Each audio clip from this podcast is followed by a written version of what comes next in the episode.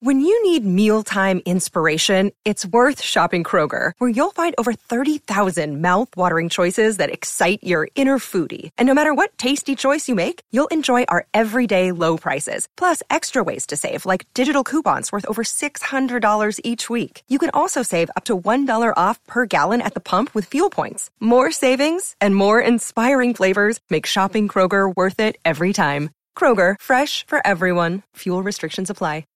The Chelsea is backed for the season by Ladbrokes.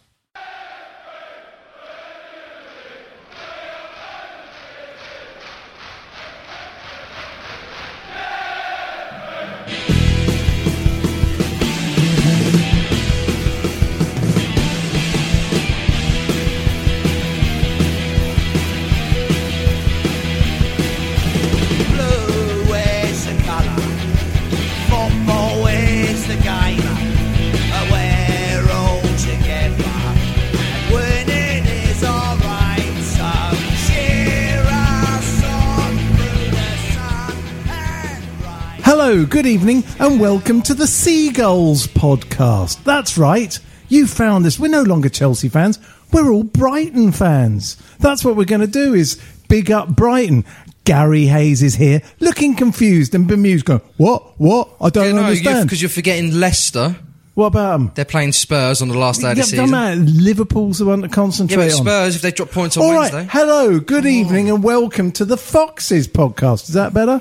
Okay, yes. This is the fo- foxes and the seagulls. This is animal magic. That's what this is. This is animal magic. So, yeah, we're supporting loads of teams this week. And to help us enjoy supporting those teams, we have Mister Naz Kinsella. Hello, thanks for having me back. How are you? Yeah, all good, all good, yeah. Excellent. Well, yeah, I presume you were at the game, so we'll be talking to you about that. Yeah, yeah, it was a, yeah, it was a great game, like a lot riding on it, and Chelsea have surprised us all, haven't they? No, not at all. um, I found no surprise in beating them. Um, but and then we also have, he's here, he's taking time out from his frying pan, and he's going to whip up a storm in some sort of crazy sort of way for us. It's Mister Chef Alan Bird. Thank you very much. It's uh, on surprise for me to be here as well. Oh, you must be planning your holidays. Um, he's getting all foreign now with us, um, which is good. On surprise. Perfect. Sorry, before we begin, I just wanted to ask Naz a question because I don't see him a lot these days. Why is that? Is that what? Because you've been sacked as a journalist? Yeah. And I'm, I'm, I'm busy being your boss. Oh, yeah. Ooh. Um, oh, can I just but, say my expenses got paid after seven weeks today. Oh, excellent. Yeah. I love working for this guy. I'm, I'm glad my uh, my power move worked. Um, but last time Naz was here, that was the last time I saw him. And he had I thought a t- that's what you use for the, the suppositories for, your power move. Well, I've, I've got a line about suppositories later. Me and oh, yeah. Giroud. That's not a suppository. Um, this better be good what's coming up. No, no, I just Sorry, ask, I don't want to keep interrupting I wanted you. to ask Naz because I don't see him a lot. Last time he was on, he had to leave early for a Tinder date, so I wanted to know how it went and whether love was in the air still. Well, I'm still dating now, so obviously... Wait, same girl? No. Oh. Right, so what do you mean Tinder's just been on fire since? Yeah, just like Olivier, you know. Got the hair, got everything. Is that, is that his name? Yeah. Hey. Oh, look at you. I, can, I, can I just I feel say, like Jerry Seinfeld stood up here. Yeah, yeah. Jerry Hayes, it is. No, yeah. me, me and Jerry. Jer- Jerry. Jerry and me. Jerry is standing up again this week because of his ricked back. Um, mm. How is the progress? When will we see you back in action on the D I Y on Twitter? Morata and me are going through the same thing, aren't we? Well, um, you're not going to Italy. I could be on a tennis tour. On a tennis I'm sure tour. I can wrangle one. Well, yeah, Rome but... Masters, something like that. But um, it's it's going well, thank you. Oh, that's good. Well, getting we, better. Can I just say, everyone sort of didn't actually write in, but would have if they'd have known. So, yeah, we hope you get better soon. It's just Ed, my mate Ed, put my back out. That's the problem. Okay, moving on. um, so, so, so let's. Where shall we start? Now, where shall we start? Well, I tell you what. Actually, we are backed by Ladbrokes. Go to bet dot chelsea podcast dot net for exclusive specials and promotions that we have got you. Let's start with the F A Cup final, Chelsea versus Arsenal. Isn't that the first game we've got to talk about? Really? the Women's Cup final. Oh, oh you I was sat there looking at the producer thinking, he's an Arsenal fan. What's what's the connection? Oh, yes, no, of course. He, he just the made... F A Cup final. Absolutely. Thank you. Can we just get on it? You know, sorry, it's women's this football. Is why, this is why you're not paid to write words anymore, you know? Just paid to say them. Just... Well, actually, technically, you're not paid for this. No one's paid for this. Oh, oh. I mean, would you pay for this? I doubt it.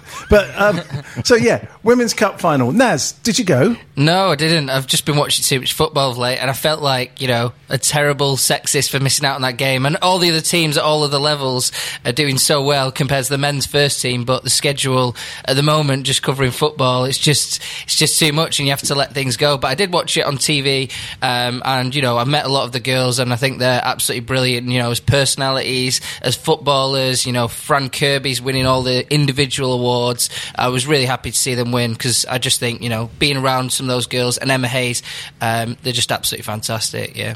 Did you watch it at all, Al? I did. Phenomenal. It, it was, wasn't it? It yeah. was actually a brilliant game of football as well. I mean, I, I thought Chelsea's management of the game management, which we go on about mm. the men so much this year, I thought the game management was absolutely fantastic. I loved it when they, the Arsenal got that goal back to give hope, and then we Chelsea just them. and then, well, then Chelsea just upped it, as good sides do. They go, okay, right, well, we're going to go and score another, which is something the men could have learnt from this year, I think, because I just thought it was a, a fabulous performance, and I thought we looked really cohesive as a team. Sets up well for an F A Cup treble, doesn't it, at the club? Yeah, absolutely. New team winning. Quiet. Well, just say, you know, it, it does though, don't it? Which would be perfect. I know Naz has already put down the first team, but if they win the F A Cup, that's unprecedented. It, why would why it shows would Naz collectively put, why, the success that the club has? Can I just ask why Naz would put down the first team, the men's team? Because he's a Man United fan. You've never told me that. Mm. Is this true? I know it's true, actually. Well, first revealed on the Chelsea podcast, I'll have Oh, yeah, I think, yeah, I think we yeah. do. Oh, yeah, what, what makes me laugh about Naz, though, is when people attack him on Twitter and they're like, you're not a real fan covering my club. I'm like, no, no, he's not. I was like, come on. Look. Yeah, yeah. There's a difference between fanboy Twitter accounts and, like, trained journalists. Yeah, exactly. What yeah. I am. Ex- but Gary, Gary's had to give up because he's a Chelsea fan, so... Uh, yeah, but when you said fanboy Twitter accounts, you look straight at Gary. yeah, yeah, well. He knows I run them all. Dan Levine, I'm coming after you. Explains a lot. Well, you know, I'm sure we'll talk about it later, but I mean, uh, I think I think it was a fantastic day out, and it was over forty thousand record there, record crowd as well yeah. for the Women's Cup final, so impressive. And I think you could even turn up on the day and go in, couldn't you? Yeah, because they were tickets. doing the yeah. print at home tickets, and it stopped an hour before kickoff. It's brilliant, you know. Mm. I mean, that should should happen more, you know. Um, and I, I, it was affordable as well, and I mean, great coverage for it to be on the B B C. Yeah, yeah, you know, it really was. Yeah, I thought fantastic. So, yeah, and I loved all that stuff with Emma giving them all roses from her garden. I mean, why doesn't Conte give our boys some roses from his garden? You know, I mean, what's going on? I think it's a bit unfair. You know, and little notes and things. I think it's David good. Luiz has probably been round with the weed killer, and most of them are dead now. You're probably right there. Yeah, I mean, Luiz would be interesting to see what happens with him. You know, I keep, I keep hearing these conspiracy theories that he's really actually been fit all season, mm. and I'm not sure it's true. What do you think, Naz? No, I've seen him in the treatment room when I go if down it, to. Cobham training ground, so either he's uh, doing the best act I've ever seen, or, you know, he certainly is injured. So um, you can have your conspiracy theories, but he's there getting treatment every day. So if, if yeah. you follow him on Instagram as well, you see his Instagram story every day is him getting treatment next to another player who's getting a rub down from the game before or whatever, and he's always making fun of him, isn't he? Yeah, yeah. He's a lot of the time popular. You see him with J T randomly. Yeah. Thought he was at Villa. Sorry, moving on. Yeah, but that's quite a long way to go every day, isn't it? Good. If you're J T. Yeah, exactly. So, you know, why bother? You know, yeah. Mind you, it's even further to go with Glasgow Rangers, you know, which some people have done, which has given it's me... a slippery road to Glasgow. Oh, yeah, as Dem- Denver Bar will point out. Oh, wait. Oh, look, this is all segueing nicely into, oh, what happened at the weekend? It was the Liverpool game. I mean, well, did we have any doubt that we would win that, that game? I did. Okay. I did. No, I've got to be honest. I, before the game kicked off, I wondered which Liverpool was going to turn up, and also wondered which Chelsea was going to turn up, and that was why I had so much doubt. But as the game progressed, um, I, I thought Liverpool played, obviously, a possession game, and we sort of sat back and let them come forward. But I really did have a lot of doubt to begin with, and then after the first sort of twenty minutes my confidence grew. Oh, excellent. Well, you know, I mean, I, I think I think it was a, a an amazing performance. What I'd like to ask first off, who is your man of the match for Chelsea? Well, man of the match, full stop. Um, the often slated player, uh, Bakayoko. Okay. Uh, Not a Premier League player, though, is he? Hold on, hold on. We'll get to that in a minute. We'll get to that. Na- Naz? Yes, uh, his name's often followed by that statement, isn't it? Victor Moses also often criticised. Yeah. yeah, it has been, especially since he's come back from that injury. Moses has been criticised. Gary Cahill. Gary K. Oh, they nah, all still rubbish. got. Shouldn't be playing for Chelsea. Get out of my club. they they all still got a coating from various people in the, in the ground. And you, your man of the match? I want to say Bakayoko to be politically correct, but I would say Giroud. Okay, um, yeah, but in principle, we're saying Bakayoko was yeah. up there. Now, can I just take everyone back to last week on the podcast when the man who is not here tonight, and we all know why... Is he suspended because of that, is he? He's suspended and dare not show his face. Um, he he sat with me through the game, and he's going, oh, Bakayoko's brilliant. He's having the be- he's the best player out there. Going, yeah, remember what you tweeted me last week, or WhatsApp me before... He came on the podcast. He said, yeah, I hate to say it, but he's not a Premier League footballer. And I said, I said, do you remember saying he's not a Premier League footballer? He said, I never said that. I said, no, you did. Uh, he said, no, he said I didn't. On the pod. I said, he did as well. Which was followed up with my statement of, I think there's a player in there and he looks better in a five-man midfield with Giroud up top. Come yeah. on. I should be next Chelsea manager, shouldn't I? Surely. well, Getting well, the best out of these players. Yeah, exactly. But it's true, you know. And it, it was so funny because he scrolled through his WhatsApp and he said, no, I can't see that. I said, no, you've just gone past it. No, it's not there. And he, he, he wouldn't oh, have delete, it. Delete. So, you know, I, I, I thought, you know, it. it's really interesting. The, the way our squad is and the way the team is, we have a couple of systems that don't work for everyone. When it works for that midfield and Bakayoko, out go Pedro and Willian and what have you, you end up two up top, mm. you know, and vice versa. Things don't work. Three-man midfield works lovely, but you're thinking, the poor old Willian especially, you know, he's he's the one out in the cold. Mm. Um, do we think... The, how will we evolve this next season? I mean, Naz, how do you do you see this sort of... Well, it's hard to predict with the manager st- situation still up in the air, but I think Conte's plan was always going to be this formation. It was supposed to be three five two, and I think that he always wanted to play Bakayoko. You sign a player so expensive, two record signings, you know, forty million, fifty-eight million, you expect them to hit the ground running, play play this formation, get the best out of Hazard, who's got a free role, and he's been brilliant in this system, uh, especially since they switched back to it recently. Um, but yeah, I think that I wanted to say as well, notable shout out to Antonio Rudiger. He would he would be oh, one yes. massive contender for man of the match. Absolutely, immense. He was amazing, yeah. and he has been for a while actually. And and what's been great about Chelsea in this system is they're so defensively solid. And you know the reason why Chelsea have won five in a row broadly has been because they've been such a solid defensive unit. And Gary Cahill coming in there seems to have brought the best out of the other two in that back three, and uh, they've looked really good ever since. Back to back one nils as well, isn't it? Yeah. What what I'll just add to what Naz was saying there is that I think with the three five two, what you saw on Sunday was the best and worst of it, is that defensively they were solid, and you know, Alan talking about what Liverpool was going to turn up, what worried me is what Chelsea would turn up, because I think if we got the best of Chelsea we'd win, because I'm not saying it because I've got blue tinted glass, I think that genuinely we're the second best team in the Premier League, but we just haven't shown it this year. We've shown it in... Oh, fi- careful, you're starting to sound like Tottenham fans, you know, who go, yeah. yeah, we were the best team. No, no, yeah, I know no, we came I'm, fourth. I'm, I'm not going down that route, but what I mean is that we've seen it at times, and I think Sunday was almost like a, a picture of that, in that you saw defensively how it worked, and then when Bakayoko was really on it, it was like the performance he had against United. You know, when we say that's probably his best performance, and what was the score that day? one nil.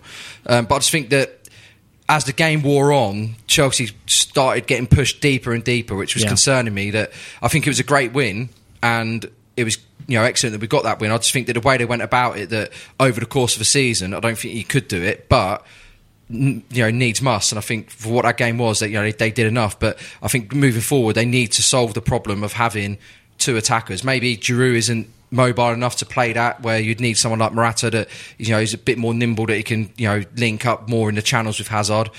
But I think they need to solve that if they're going to progress with this, you know, three five two. Maybe have a more dynamic player than Fabregas so that those three midfielders can, you know, one can get on further to support Hazard and the striker. So do you think there's a chance that you could end up with a three-man midfield next year of Kante, Bakayoko and Loftus-Cheek? That's what we said last week. Yeah. It's good what... luck to anyone who comes up against that physically, because they're just going to bombard you, where at the moment, with the names that you're talking about, you can't really compare it to S C N, Makaleli and Lampard.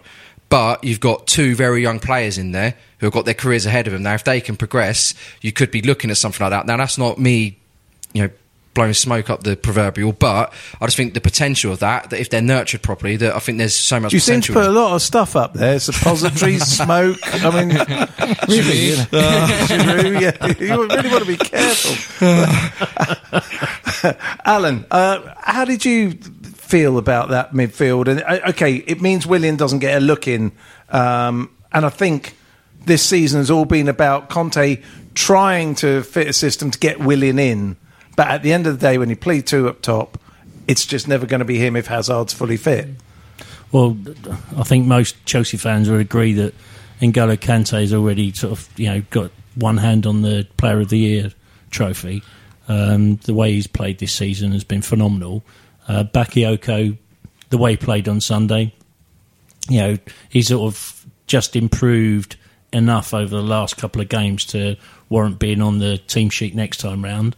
Um, Fabregas, he's such a frustrating player for me. He, he either has a fantastic game or he has an absolutely terrible game. Um, but I think that midfield is the key to next season. Um, what we do in that area and how we tighten that up, because we need a creative player. Arguably, we lost that with...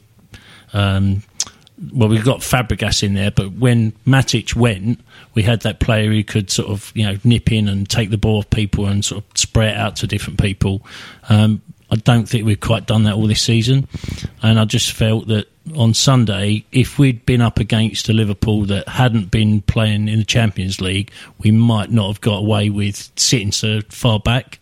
Um, See, I think I, we would have conceded a, a I, goal. I don't agree. I think, and you, you were mentioning this, I'll come to you on this, Naz, in a sec, but I think it was a definite ploy, and it's something Conte's done before, in the fact that when he plays with teams who've got three players up front who attack in the way they do, he goes, fine, we're going to drop right back, yeah, because you need the space to run in. I mean, there were a couple of times Mane found space and it was really disconcerting. Mm. But when they're right back deep, it's it's a it's a gamble. It's it's what Conte does, I think, that he just blocks it off and he says, right, come and play through the middle if you want, but we're all back here. Where are you going to run to? And consequently, you know, Salah gets a, a booking for diving. I mean, do you think it was a deliberate ploy, or do you think uh, Liverpool pushed us back? I think it was Conte at yeah, work. I think Conte is quite humble with his team selection. I think a lot of Chelsea fans would like to see Chelsea dominate teams at home. You know, even if they're a big team, they want, they've got the confidence, they love their club, they want Chelsea to do that. But Conte doesn't really think these players are capable of doing that against this Liverpool side. So he said, you have the ball and we'll hit you on the break. We'll find a way past you. You know, Moses and the wing-backs were devastating. Uh, Moses and Alonso. Um, but yeah, Liverpool really dominated the early ex- changes of the game. And it wasn't just about having the ball. They created quite a lot of chances. Chances, but mm. Giroud's goal just absolutely took the stuffing out of Liverpool, and they couldn't react, and they reacted poorly, and Chelsea grew in confidence. They sort of needed that goal, and that goal completely, goals always transform games, it's a cliche, but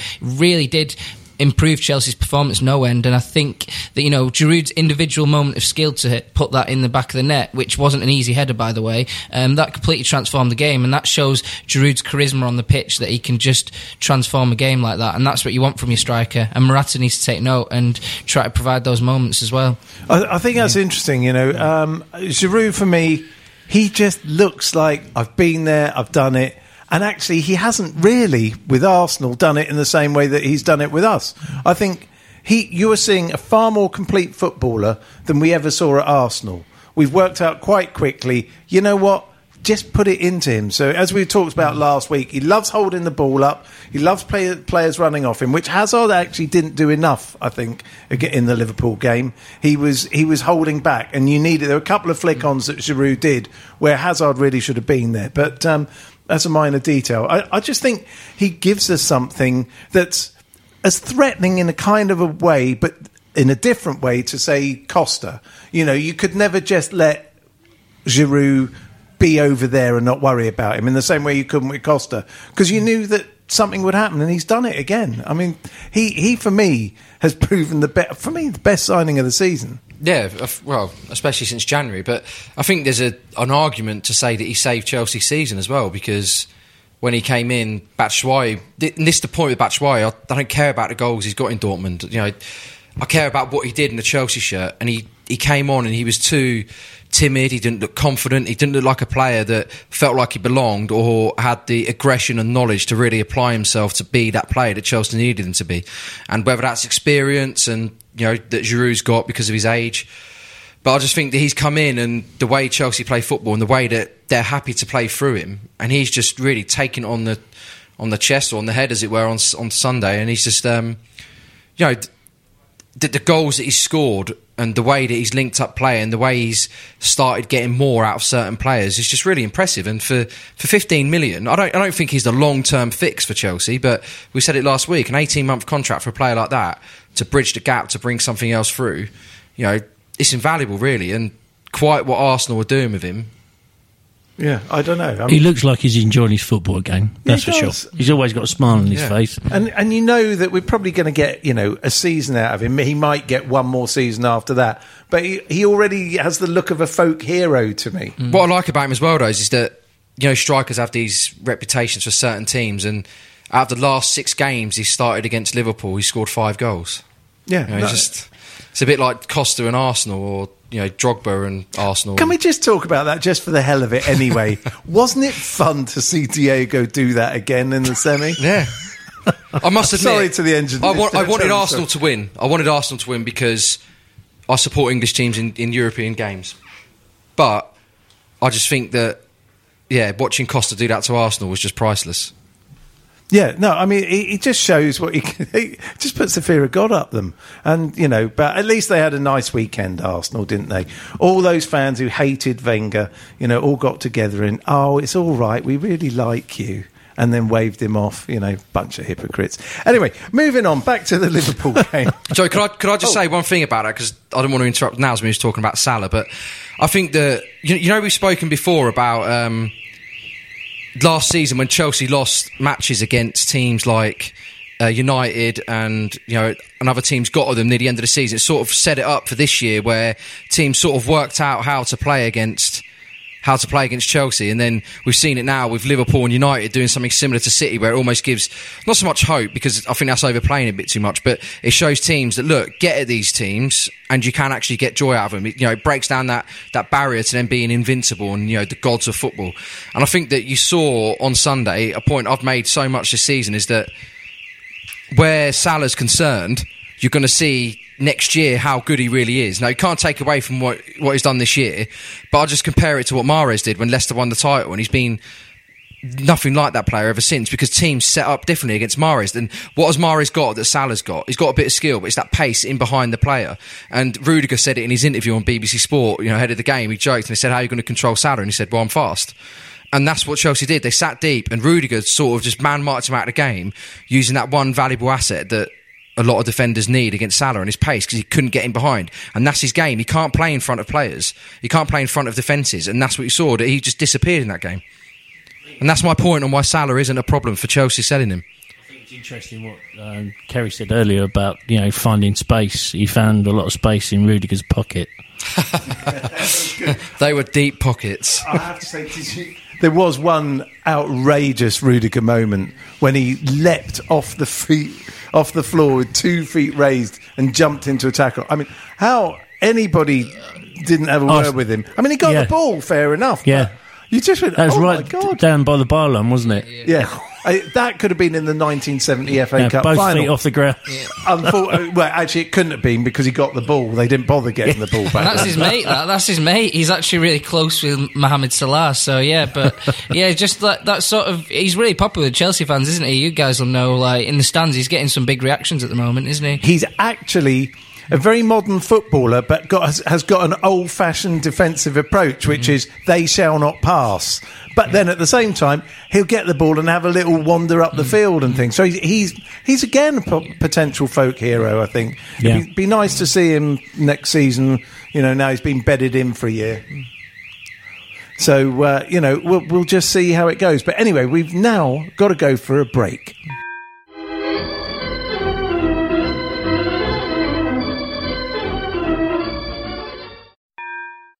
The Chelsea is backed for the season by Ladbrokes. And we're back. Uh, you can probably hear a bit of a noise that's outside. Uh, if there's an alarm going off. Now, this is an alarm for what did you say it was, Gary? It was the Champions League fourth place playoff spot. Oh, okay. It's the you know it's the klaxon for that. We're here. We're we're now on the brink of getting into the Champions League. You, okay. Well, we should talk about that, seeing as we've got the sound effect that we've got specially created for this. Sponsored podcast. By Michel Platini. Right. Okay. So. Who thinks that the hope will still kill you, that actually we are dreaming if we think we can get Champions League? We're going to finish third. Third? Mm. Spurs are going to blow it somewhere along the line, and Liverpool will draw with Brighton, and that will allow us to pip in and finish third. What do you think, Naz? You, you're thinking, you delusional idiots, aren't you? Well, I'd, I'd like to have the Champions League trips as a journalist, for one, and for two. It, at least Chelsea have made it interesting, but I still think, yeah, obviously they're massive outsiders. I think Chelsea, if you're going to put money down, I'd put my money down on the other two, um, even though Spurs are the perennial bo- bottlers, but um, they seem to they seem to have overcome a, a little bit of that, I guess, but um, what, what a season it could be for Chelsea. It could actually be a success still. Can you believe it? It could be a success for all the miserable and uh, narrow There's Absolutely. Somehow it can be a success if they're fourth and they win the F A Cup. What a season that would be for Conte. I mean, it would, wouldn't it, Alan? It'd be incredible. Do you think it's possible? Mm. Anything's possible. Oh, uh, I like that. I, I, I think dream. It's still underachieving. Yeah. I can only, I can only dream that we would end up third. But yeah. if all the, all the moons align and the planets align, yeah, exactly. Well, you know, I don't know where Stranger you come from. I only happen. have one moon, but um, the, the other interesting thing is, I think that Liverpool game kind of said it all for me. There's a game we sort of got into, we worked out a way to play, we took the lead, but never finished the game off. And luckily, you know, our defence did what it hasn't necessarily done in that sort of middle to saggy part of the season, um, and held firm and kept them at bay. But it was uh, really a way that we've been all season. We've never killed any side off, pretty much. It wasn't good for the nerves, was it? But no. See, this, this the thing. I didn't that... feel nervous actually this time, but you knew that it only takes one moment and things mm. go wrong. When, when Solanke came on, he looked so determined to score. You know, he had. Or now we're finished talking about the Champions League. Um, we move on to Solanke. That was a sound Chelsea's effect, youth. By the way. We did it on purpose. Yeah, it's brilliant. It's there to really irritate you, uh, everyone who's out there, so I'm sure we were successful. But I, I just think when he came on, it was almost like, oh, you know, Chelsea let him go. He couldn't get games. They didn't think he was good enough, and they punished him for wanting more money. Yeah, he was and greedy. He's gonna, Never mind yeah, he's going go. to turn up, and he's going to score. You know, and he, he, there was a couple of chances he had that could have fallen differently. But I just think there's an air of... and this is. I hark back to this generation of Chelsea because it's the finest generation I've seen personally.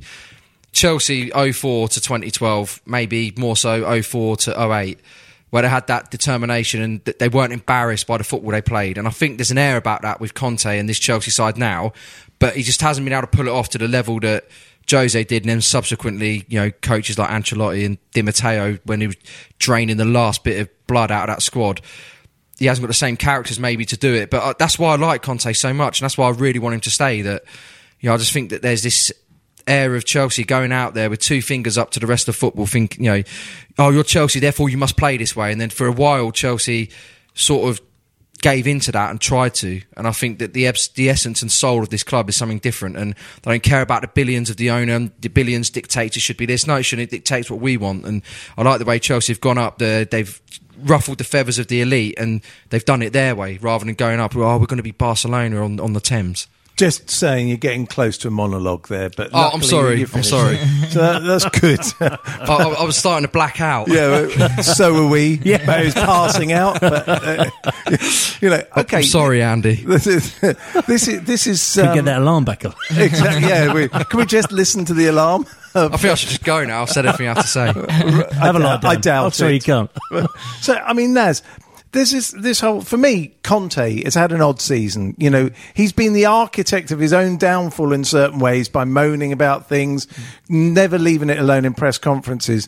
And then, ironically, goes back to wearing a tracksuit, not bitching about things in press conferences, and suddenly the team become better. Is this just a coincidence? Well, I don't I don't think so. I think there's, you know, there's something to fight for, and, and everyone reacts better when there's some hope on the line. But what what, what um, amazed me about the match against Liverpool was that uh, Conte has been accused of lacking passion in certain games this season, and I, I don't really agree with that. And he almost got sent off against Liverpool for his, uh, his touchline passions. I think he was on a final warning with the referee, so he was close to the touchline, but Uh, yeah, I think that I think that you know Conte is committed in a way to ending the season in the best possible way, but um, you know there's always that question in the back of your mind. Loads of managers are like that across Europe. It's not just him. It's the nature of the game. Don't take offence to it as a fan. I'd say um, it's just a very you know uh, short-termist game, and unfortunately we don't have that loyalty. You know that long-term manager. You know Wenger ridiculed his, his end of his career. Maybe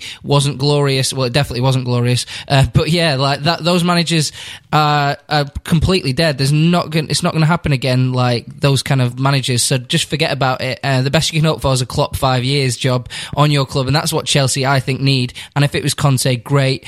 But for me, the jury's still out on that matter. Okay, what do you think? Do you think Conte will be here, Alan, next year? Um, I like Conte. Um, I think he's done a phenomenal job with um, a not too strong a team when he first took over. Um, to win the title. Um, I'd like to see him stay, but unfortunately I think that decision's been taken out of his hands. See, I'm, I'm still not sure anything's been decided. If I know Chelsea, it's usually a big mess, mm. and I don't think anyone really knows. And I can see him staying. As we've said in the podcast before, you know, if Chelsea want to get rid of him, well, look, we've got this financial fair play thing, and, and that, that seems to be leaking out of the club a lot in the last few weeks, that actually they will have to make sure everything works for financial fair play because Chelsea care about getting that right. If that happens, well, they can talk about we need to sell before we buy and all those sort of things. But it also means that I think they have to pay Conte nine million or something to go. Well, that doesn't work in their financial fair, fair play structure. I would think if he goes, then I don't think Conte's going to back down. It has to be a mutual agreement, doesn't it? Otherwise, if they're on Sarri, which he's being connected to, he's, they've got to pay eight million pounds for him. Cause so that's suddenly seventeen million pounds just mm. on your manager. Yeah. Mm. Can, can I just ask, if if the worst happens and he does go, who, who would you want? Because I haven't got the foggiest who Arsene I'd want. Wenger. Well, could build a legacy. He's had a lot of offers. You well, never and know. We're trying to move to a new stadium. Yeah, yeah, but, you know, the offers he's been getting is a manager of the Kentucky Fried Chicken yeah. on Seven Sisters Road, you yeah. know, but... You know, I, I'm not sure he's getting any football ones from this country. But seriously, I can't think of a manager that, not so much that I'd want, but a manager that would be up to the task of running Chelsea either. Maybe that's because I don't know what I'm talking about. What well, about maybe, J T? Yeah. Him Frank? And Lamp's dream team. Yeah. Ooh. Yeah. I think Max Allegri, for sure. It'd be a bit weird to have, like, what went, what Juve went through, Chelsea are doing the exact same thing to go to Max Allegri. But four titles in a row uh, at Juve, you can't really argue that. He's actually moved Juve along since Conte, so it'd be pretty natural progression, and he's got that ambition for England. He's, so what I meant, though, is an attainable manager, someone you look at and you think, Chelsea have got a chance of getting him, with all the restrictions, the financial fair play, you know, the contract that Conte's still got, getting another manager out of their contract. I just can't... I look in, I think there's not enough good managers available right now. What about international managers? We seem to like big tournaments to have a look at managers and get them out. Well, uh, like Joachim Löw, maybe. Yeah. Gareth Southgate. I, I, I, I do think... Oh, that, at least we get, you know, the boy back, don't we? I do think one of the biggest losses to us oh, was well, when we got Steve rid Holland. of uh, Steve Holland. Steve Holland. Yeah. Yeah. I think that was the biggest loss for us this season. We talked about this a couple of weeks yeah, ago. I, though, actually. I, I think that's probably just as vital, choosing who his number two is going to be and having that connection between the team and the manager and the hierarchy is crucial to what we've done in previous seasons. Yeah, I can say Gary knows all about the importance of number twos. Um, oh, excellent! Yeah. Good work. But but sp- speaking of speaking of Steve Holland, I I remember.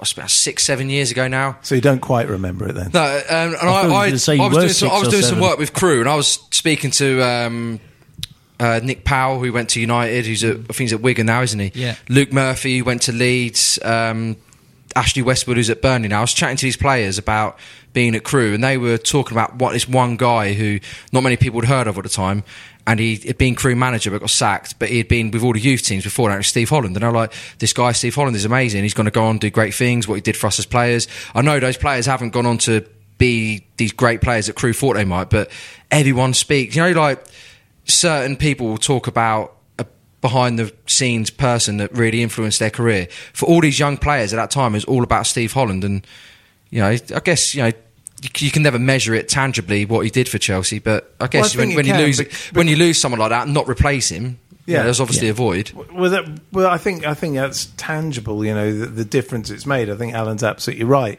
You know, I, I think we have missed having someone. He was a good connector, especially when he got a foreign manager. To have an English number two, you know, it worked for Ancelotti with Ray and things, you know, yeah. being able to mediate, as it were, between the two, because there's different mentalities and what have you and mindsets.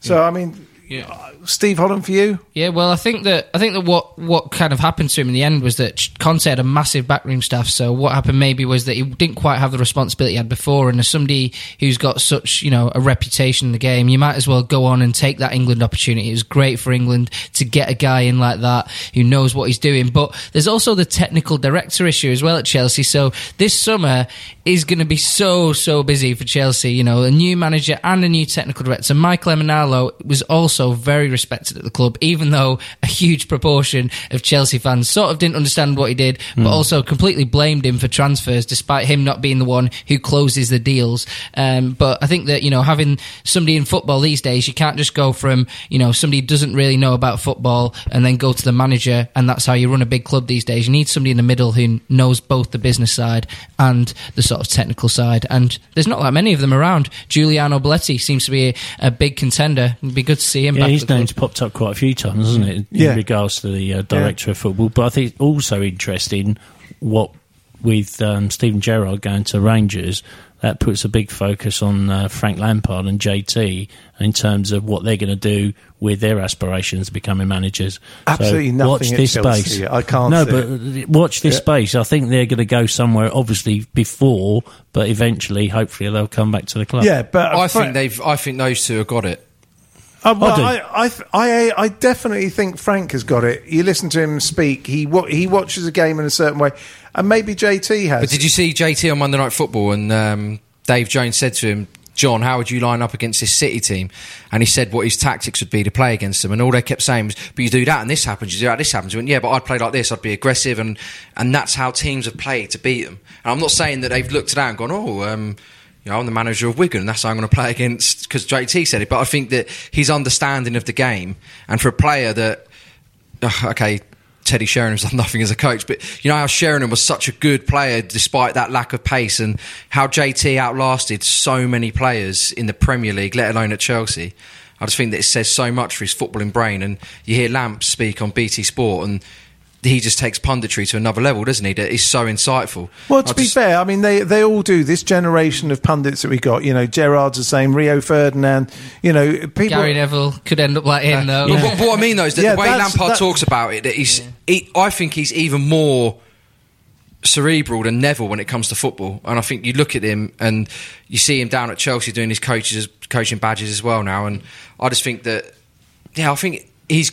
Th- those two, maybe they could become the Frank and Harry of West Ham over at Chelsea. Who knows? Well, we shall see. So we should just move on very quickly to uh, the games that are coming up, because it is that time, as we've been talking about. So we really need to, you know, decide what's going to happen. Um, rumour mill has already started. I just want to say, anyone believe any of this nonsense about Morata going to Juve? Well, we mentioned it last week, didn't we? Because yeah, before but- we came on, it was the same thing. Morata to Juve, Chelsea to take Cavani, but I just think maybe if Cavani was five years younger, but he's thirty-one. We're not going to buy him. Chelsea's going to have two thirty-one-year-old strikers. I don't, no. I just don't believe that. No. And I just don't see Morata going.